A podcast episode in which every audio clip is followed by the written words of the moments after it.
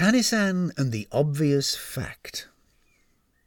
I have shown you how to knock a policeman off his bicycle by means of a small stone, said Tanisan. I have instructed you in the art of undermining adult control by setting your grandparents against your parents.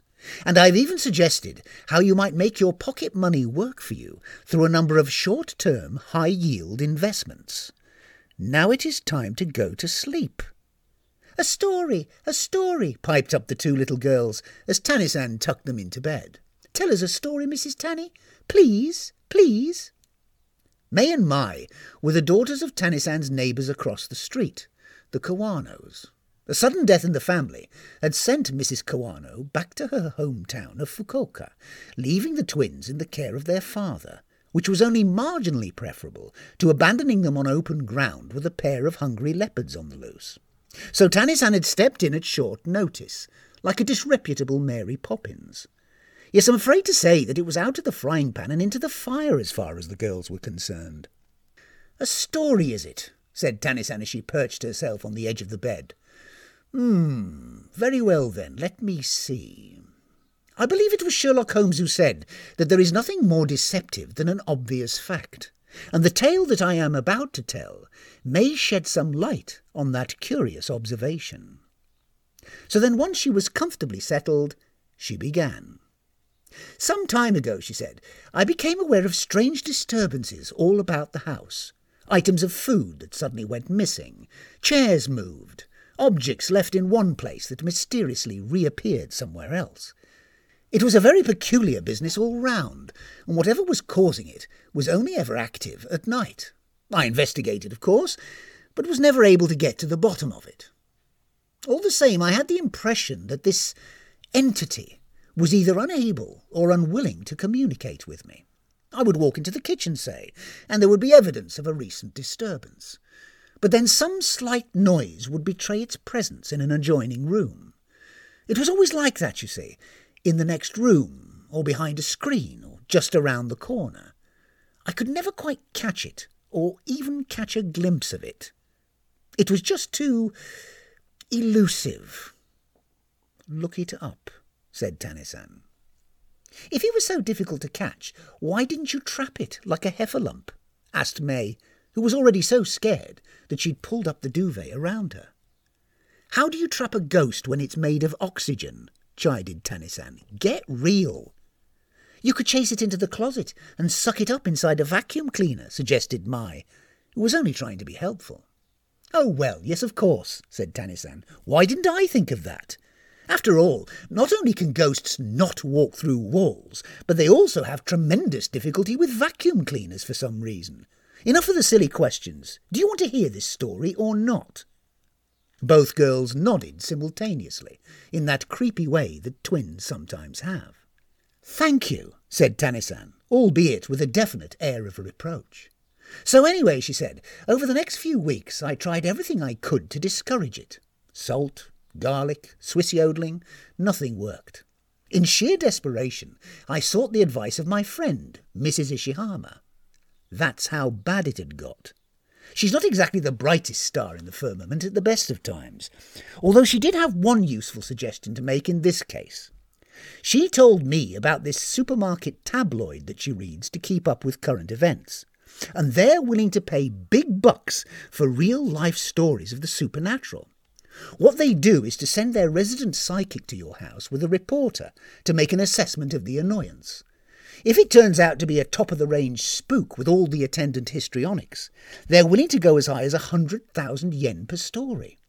You see, they have this three tier pay scale for anecdotal evidence of the haunting concise, rambling, and delusional. And then there are the photographic rights, which can bring in an additional 25,000 yen per picture, as long as you can't actually see anything too clearly. As Tanisan continued with her rundown of the T's and C's, she noticed that Mai's eyelids were starting to droop, so she suddenly broke off. Am I boring you? she said, giving the child a quick prod in the ribs, because it's very rude to fall asleep when someone's trying to tell you a bedtime story. The drowsier of the two sisters sat up sharply and rubbed her eyes. Yet it was only when the storyteller was sure she had her audience's full attention that she deigned to continue. So anyway, she went on, these two Herberts came round and asked me a lot of silly questions. They seemed to think that the problem was being caused by a Jibakurei, the most boring of the ghosts. Just my luck. I checked them out on the internet and they really are the dullest bunch of bogies you can imagine. Attached to a particular place or situation, they're doomed to repeat the same few actions over and over again, and the only way to get rid of them is through an exorcism ritual. At this point, Tanisan broke off again. Talking of the necessities, she said, where does your mother keep the cakes in this house? I looked in the fridge, but there wasn't a crumb in sight. We're not allowed to eat cakes, said Mai, hugging her panda, except on our birthday and once during Golden Week. Okasan says they're bad for our teeth.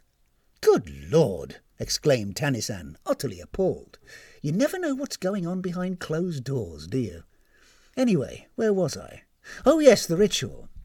So then a couple of days later, the Herberts returned with the newspaper's resident exorcist, this bug-eyed sea bream with a perm so wiry it bordered on the pubic. Master Merkin, they called him. So while the photographer was messing about with his lens caps, this Merkin character set up a table and took out his paraphernalia. Then he asked me to kneel beside him and looked me straight in the face, or as close to the face as the wonky eye would allow. Many years ago, he said, you and I met in a dream. It was under a bower of fragrant cherry blossoms. Tanisan leant back a little and kicked off her slippers. At first, she went on, I had no idea what he was jabbering about. But then it all came back to me. Oh, yes, I said. I remember. You were there with your mother and a hippopotamus. Yet for some reason this seemed to throw him a bit. Oh, uh, yes, he said, suddenly quite keen to change the subject. Well, I, uh, I suppose we'd better be getting on if we mean to make any headway. With that, Tanisan took off her sweater, folded it carefully, and dropped it onto the floor. Budge up, she said, shuffling her bottom further onto the futon so that she could squeeze in under the duvet. All the same, she wasn't satisfied until she'd wriggled her way into the middle of the bed, thus forcing the twins to bunch up in the corner. When at last she had full command of the sleeping arrangements, she continued. So he lit a stick of incense and rang his little bell. Then he shook this rattle thing that looked a bit like a carpet beater and started in with the monotonous chanting.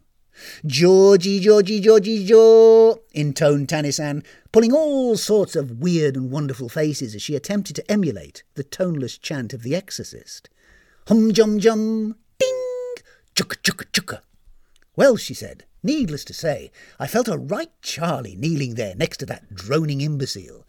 But then something happened that made me forget all that. All at once the lights began to flicker.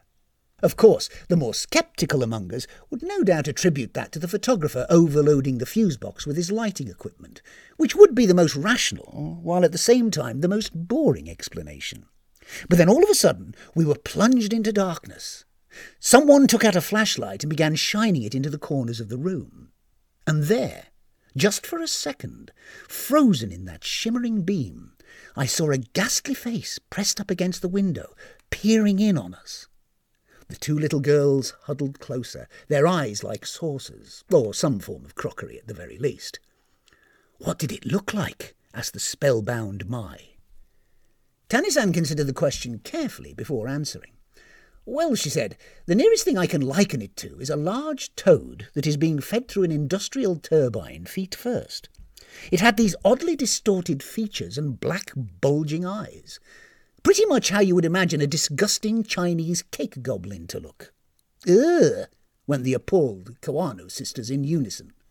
My feeling precisely, agreed Tanisan. Yet according to the experts, this was a good thing. When I told Master Merkin about it, he said it meant that the exorcism had been a success. The presence had been forced to reveal itself, and I wouldn't be troubled by it any more. Yay! went the sisters, who were very relieved to hear it. Well, hold on a minute, said Tanisan. Don't count your chickens. I haven't finished yet. So for the next few days, things did calm down a bit. But on the following Friday, something terrible happened. Did you find diarrhea in your shoes? Asked Mai, peering over her sister's shoulder. Tanisan frowned. What? she said. No, of course not. What on earth made you say a thing like that, you dreadful child? Now, on the Friday night, I was lying in bed, reading a few improving pages of Dr. Linkbetter's Practical Guide to Flash Freezing Stray Cats and Other Small Mammals, when I heard a noise downstairs in the kitchen. Very cautiously, I ventured down, only to find the refrigerator door wide open. When I then came to examine the contents, I found. At this point, Tanisan was so overcome by emotion that she choked on her words. I found that a small piece of tiramisu had been removed. As further testament to the fact that this still grieved her, her face went quite red and she began to tremble. Naturally, I measured it, just to be certain, she continued, albeit falteringly, and sure enough, there was a gap of 1.85 centimetres between the side of the container and the edge of the dessert. Someone, or perhaps I should say, something had been nibbling at it. Well, at first I was so upset that I was ready to throw the whole thing away.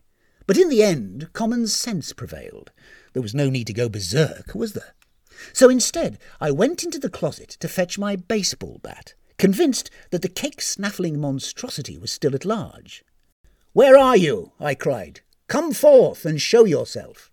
And just then there came a creaking sound from the tatami room, so I rushed in and turned on the light. Guess what? What? asked the twins, who were on absolute tenterhooks. I was thrown flat on my face.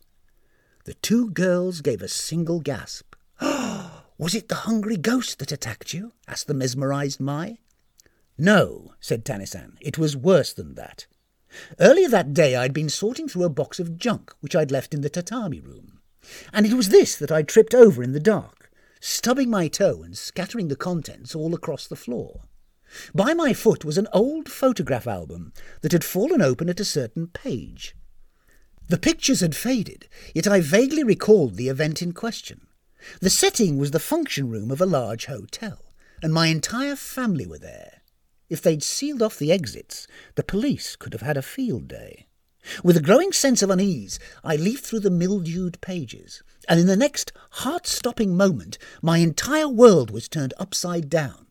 For there I was at my own wedding, dressed in the traditional shiromuku of the Japanese bride, and with a face as white as an albino vervet monkey that has just received a very large tax bill. And standing beside me was the man that I had presumably married.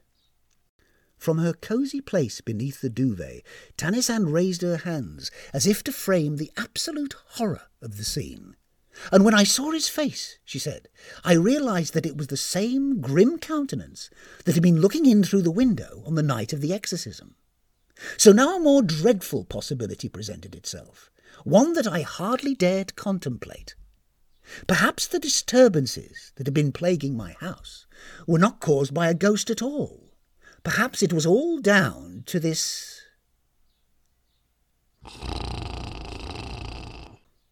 For several moments the twins just lay there with bated breath, waiting for Tanisan to finish the sentence.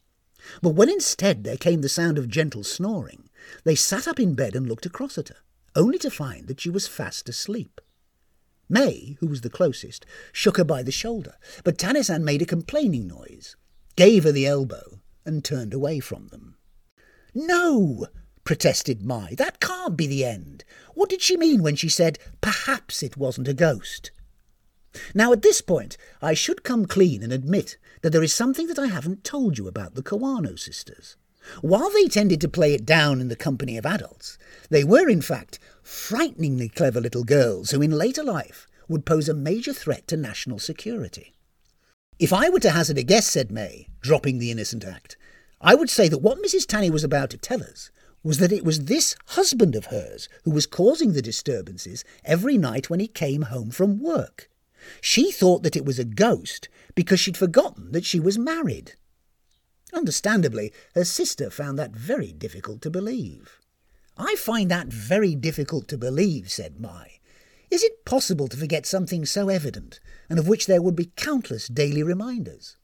Still, I suppose it would explain the significance of the Sherlock Holmes quote that there is nothing more deceptive than an obvious fact. So there you have it. While the responsible adult slept soundly, her two young charges sat up half the night discussing all the possible interpretations of Tanisan's bedtime story. Yet, in spite of their best efforts, they were never able to reach any firm conclusions as to whether Tanisan was married or not. And as strange as it may seem, dear listener, neither was Tanisan.